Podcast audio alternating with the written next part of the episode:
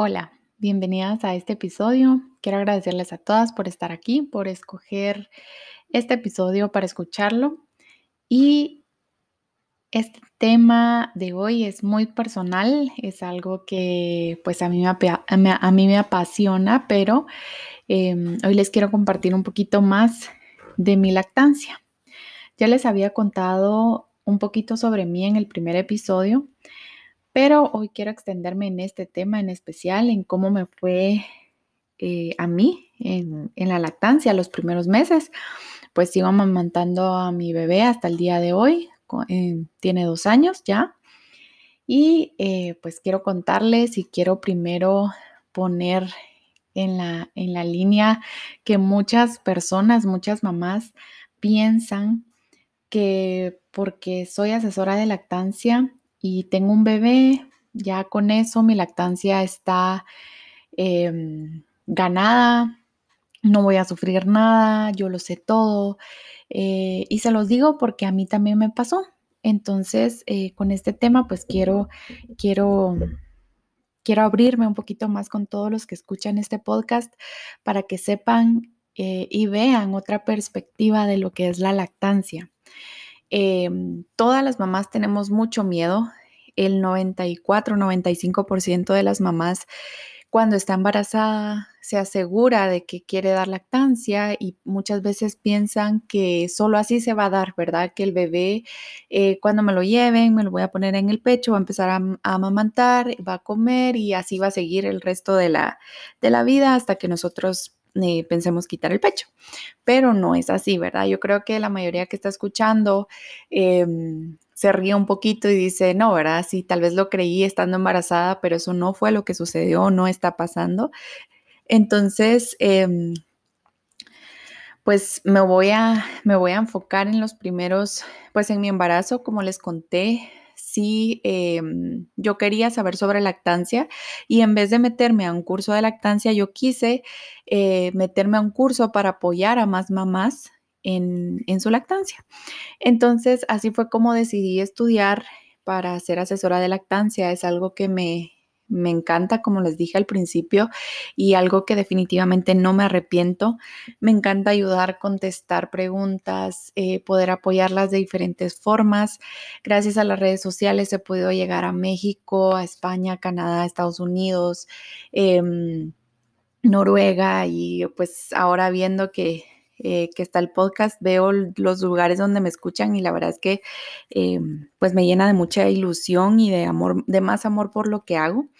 Entonces, em, pues ya, ¿verdad? Estando embarazada, estudié, me preparé y todo, tenía la, la, teoría yo al 100, ¿verdad? 100 puntos en todos mis exámenes, ya sabía yo re bien lo que iba a suceder.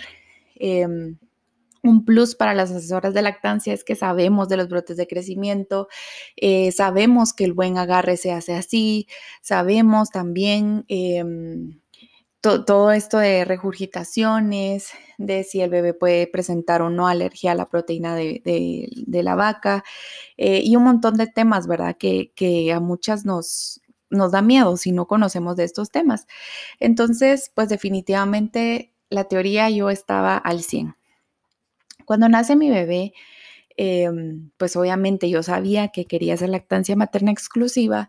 Mi esposo lo sabía también desde que estaba yo embarazada. Entonces él era mi apoyo total, ¿verdad? Él era mi mano derecha desde desde el embarazo de qué era lo que yo quería hacer. Entonces él ya sabía bien qué hacer, especialmente el día que naciera mi bebé, que yo estuviera en recuperación. Él tenía que estar atento a que el bebé no recibiera ese un pirata, ni le dieran fórmula, etc. Em, entonces, pues los primeros días fue eh, el agarre, ¿verdad? Lo que a todas nos pasa. Eh, sí sentía la molestia, sentía una molestia como, como rara yo decía, bueno, es el agarre, lo tengo que corregir, coloco hacia mi bebé. Em, le cambié de posturas, unas posturas más cómodas que otras y así, ¿verdad? Entonces yo sabía que era lo que tenía que hacer, pero la seguridad y ese apoyo es lo que de verdad nos hace ser, em, nos hace tener la práctica también al 100. Em, pues los primeros días yo sabía que la sensibilidad de pezones existía, ¿verdad? Es real esa molestia que el brasier nos, nos, se nos pega, em, pues obviamente el bebé es una persona que necesita comer de nuestro pecho, entonces, em, ¿cómo se llama? Pues definitivamente es una sensación nueva, ¿verdad? Y extraña. No tuve ni una sola grieta, no tuve sangrados, no tuve eh, mastitis ni nada por el estilo, pero eh, pues sí sentía algo, ¿verdad? Mi bebé tenía un poco de anquiloglosia en su labio superior, entonces yo sabía que la agarre tenía que ser diferente. Eh, pero, ¿verdad? Uno siempre se llena de dudas. Em, mi bebé recibió fórmula, para que lo sepan, recibió fórmula las, eh, la primera noche que nació, porque pues yo tuve una reacción alérgica a un medicamento que me pusieron y el, los antihistamínicos de verdad me durmieron por completo, entonces no podía darle de comer a mi bebé. Entonces la primera noche sí recibió leche de fórmula. Obviamente me sentí mal, pero eh, pues yo sabía que definitivamente iba a ser ese día y ya, ¿verdad? Eh, y con esto voy a que muchas mamás piensan, como les dije, que ser asesoras ya es saberlo todo, pero también, ¿verdad? Somos mamás nuevas, podemos conocer sobre lactancia, podemos conocer sobre parto respetado, sobre eh, qué hacer si tal cosa pasa o cualquier cosa de estas, ¿verdad? Pero somos nuevas, ¿verdad? Somos mamás primerizas también. Está la incertidumbre, está eh, no saber qué hacer en algún momento, por qué llora el bebé, qué hago, será que lo estoy haciendo mal. A todas nos pasa esto y eso es el posparto, ¿verdad? Ese es, ese es totalmente el puerperio que nos llena de dudas y es ahí donde tenemos que buscar más apoyo. Bueno, entonces em, estuve dos noches en el hospital, la tercera eh, nos venimos para acá, ¿verdad? Porque tuve parto eh, por cesárea. Em, entonces en la tercera noche, ya estando en casa, yo me colocaba el bebé súper bien y todo, y esa noche fue un caos. La primera noche del bebé en casa solo era llorar y llorar y, llorar se pegaba el pecho, comía, se despegaba, lloraba. Eh, y, yo, y mi esposo iba así como, ¿qué está pasando, verdad? ¿Será que, y como les digo, a todas nos pasa por la mente, ¿será que no se está llenando? ¿O será, pues esas frases me las dijo mi esposo y yo, no, si se está llenando, ¿cómo no se va a estar llenando? El calostro es lo único que necesita, etcétera. Todo lo que sabemos nosotras y que se lo repetimos a todas las mamás, también nos pasa por la mente. Em, entonces lo que hicimos en un momento de, cansancio, de, estrés, ¿verdad? Mi esposo me preguntó, porque él ya me veía mal, ¿verdad? Yo como todas las mamás que escuchan este podcast, que lo están escuchando, que tal vez están todavía en su posparto, yo también lloré muchas noches, muchas noches de, la, de las dudas, del miedo, del no saber si estaba haciendo bien, del cansancio, ¿verdad? Uno llora por el cansancio, llora porque está como eh, melancólica y todo lo demás. Entonces me dijo, ¿querés que le demos una pacha? Y yo, no, no, no, no, no, no le voy a dar pacha, eh, no, no quiero, ¿verdad? Yo quiero hacer lactancia exclusiva. Y me dijo, pero te estás cansada, estás llorando, ¿querés que le demos una pachita? No pasa nada, mañana es otro día, que no sé qué. Y yo dije, ok, está bien, sí, sí, démosela, ¿verdad? Entonces mi esposo bajó por la fórmula, le hicimos la pachita y todo. El bebé dio el primer trago del biberón y vomitó. Y esa fue mi señal para saber que lo que el bebé necesitaba en ese momento era estar conmigo. Y comprobé la frase del pecho no es solo alimento, es estar con mamá. Y eso era lo que quería mi bebé, eso era lo que quería eh, estar conmigo, ¿verdad? Porque obviamente después de nueve meses que me quiten a mi bebé o que me quiten a mi mamá, pues es, diferente, es, duro, ¿verdad? Entonces, pues el bebé era lo que quería y pues logramos entenderlo después de que le di, le di el traguito de fórmula y obviamente me sentí mal, ¿verdad? Me puse a llorar, le pedí perdón a mi bebé, me pedí perdón a mí después de unas semanas porque entendí, entendí a mi hijo. Entonces, eh, luego de esto, pues siguieron un par de semanas, yo sentía ese ardorcito en, los pezones y decía yo no, esto no es normal, pero me sentía mal nuevamente y aquí entra totalmente el, el puerperio. Me sentía nuevamente mal porque decía yo, ¿verdad? Soy asesora de lactancia, ¿por qué no me puedo colocar bien a mi bebé? ¿Qué está pasando?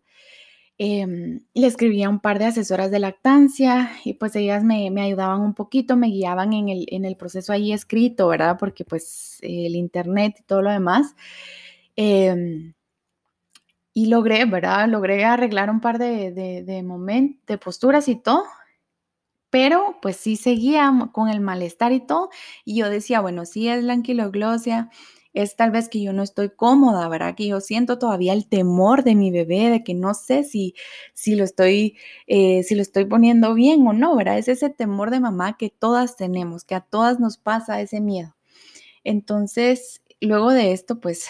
Em, tuve la oportunidad de ir a una charla de la Liga de la Leche, que sé que en la mayoría de países existe la Liga de la Leche, de verdad, si están embarazadas escuchando este, post, este, este episodio de hoy, busquen en las redes sociales la Liga de la Leche del país donde se encuentran, porque definitivamente es un apoyo, es un apoyo.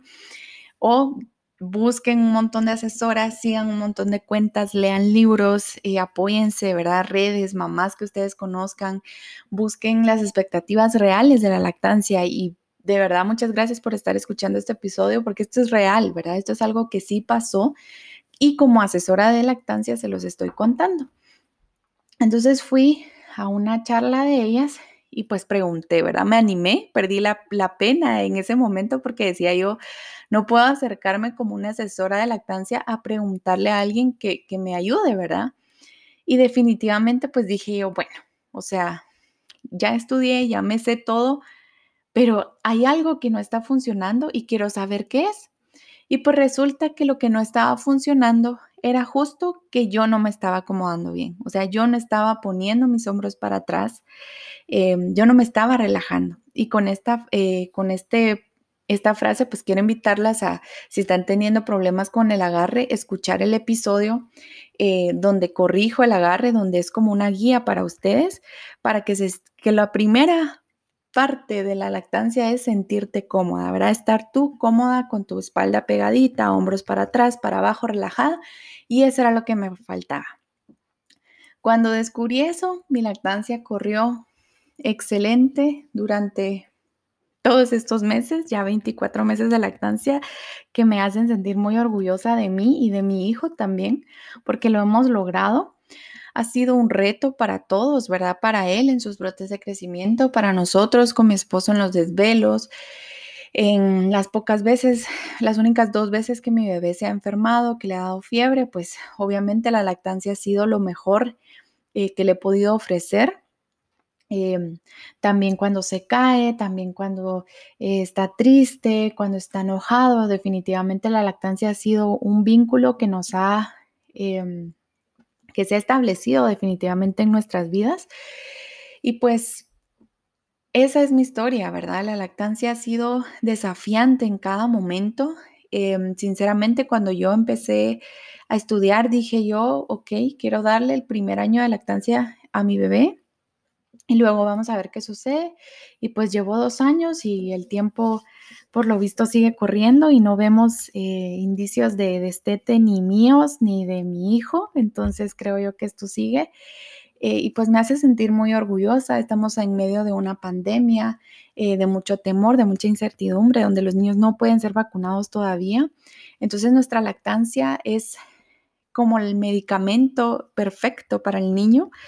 Entonces, em, pues eso, ¿verdad? Eso em, quiero decirles a todas las que están pasando por sus problemas ahorita de lactancia, por desvelos, por brotes de crecimiento, por mal agarre, eh, por ingurgitaciones o mastitis, que ánimo, mucho, mucho ánimo.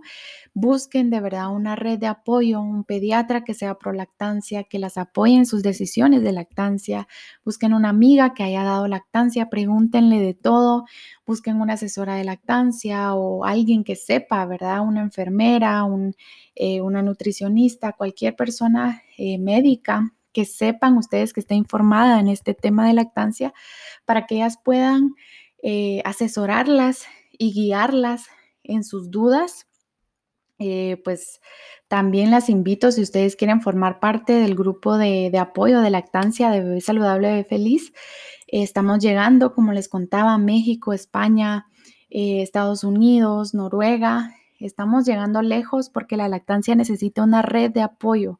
Em, hay muchas preguntas y a veces las mismas preguntas, eh, pues muchas dirán, ay no, no pregunto eso, pero no hay peor pregunta que la que no se hace. Y eso nos va a llenar a todas como mamás, nos va a ayudar en el posparto, nos va a ayudar a crecer como mamás. Em, investigar, preguntar, leer, definitivamente es algo que nos, nos hace mejores día a día. Entonces, pues es el episodio hasta el momento más largo y no les conté detalles porque lo que quiero dejarles en este episodio es mucha, mucha fuerza, mucha emoción de seguir con la lactancia, ya sea un mes más, una semana más, siete meses más, dos años más. El tiempo que ustedes quieran es lo que vale. El tiempo que el niño necesita, la leche es lo que vale y cada gota cuenta. Que se les grabe que cada gotita de leche que ustedes le dan a su bebé, que ustedes extraen, es lo que cuenta para la salud, la alegría la felicidad de nuestros hijos. Así que muchas gracias por escuchar eh, la historia de mi lactancia y nos vemos en el próximo episodio.